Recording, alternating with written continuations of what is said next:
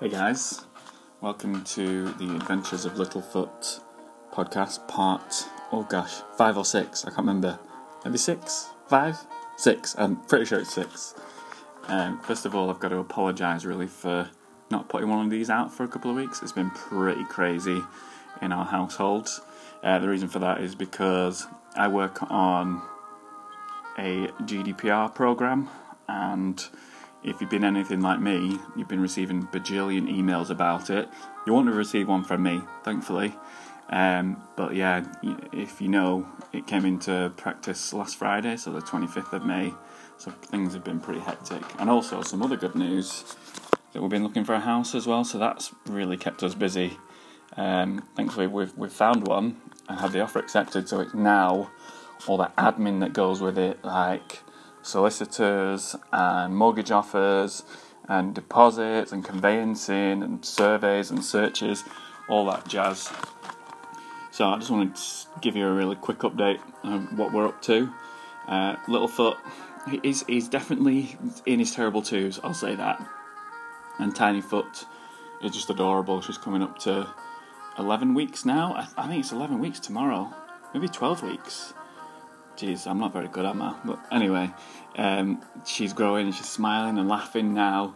She loves her two older brothers. They'll really just stand there and dance for it and really entertain her. She can be entertained by almost anything though, which is amazing. But she's just growing and growing. It's just so cool to see the kids grow. Uh, and Littlefoot is he's had some issues at school again recently where he's been crying and crying and crying. So what we've decided, instead of giving up, we've doubled down we put given mum some extra time with just the Tinyfoot. Uh, so he goes on a Tuesday afternoon and all day Wednesday now, and he seems to be enjoying it. And plus, the weather's getting nicer. But with the weather getting nicer, it means his eczema and his sleeping is is a little bit worse. So th- there's pros and cons to everything. Uh, if you don't know, uh, Littlefoot's got quite severe uh, atopic dermatitis, uh, and egg allergy, and a dairy allergy, which is we're on the ladder now, so that means we're giving him milk-based products to try and build up his immunity, and eventually he'll be able to have pizza with us. Yay, pizza! Who doesn't love pizza? Well, quite a lot of people, but you know what I mean. Um, so yeah, I, have been working a lot. I've been putting in some serious shifts I'm talking 5:30 a.m. till 7 p.m.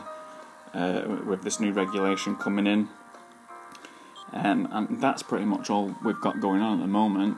What I do have um, is a potentially special guest next week. Um, I'll, I'll, leave it out who, who it might potentially be, but she's an entrepreneur, she's an inventor, she's definitely she was one of the first in the field to come up with uh, this product, a baby product, and I personally really like her. She's just really good on social media. Um, I'm pretty sure we've had a couple of chats before as well. Maybe not actually. We've definitely had some really nice exchanges. She's got some good Instagram accounts, and she's also, I believe, looking to start a podcast on Anchor the same way I do it.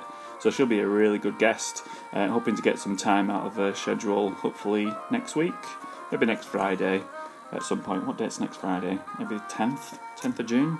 And also, 1st of June today. How's that happened? It was.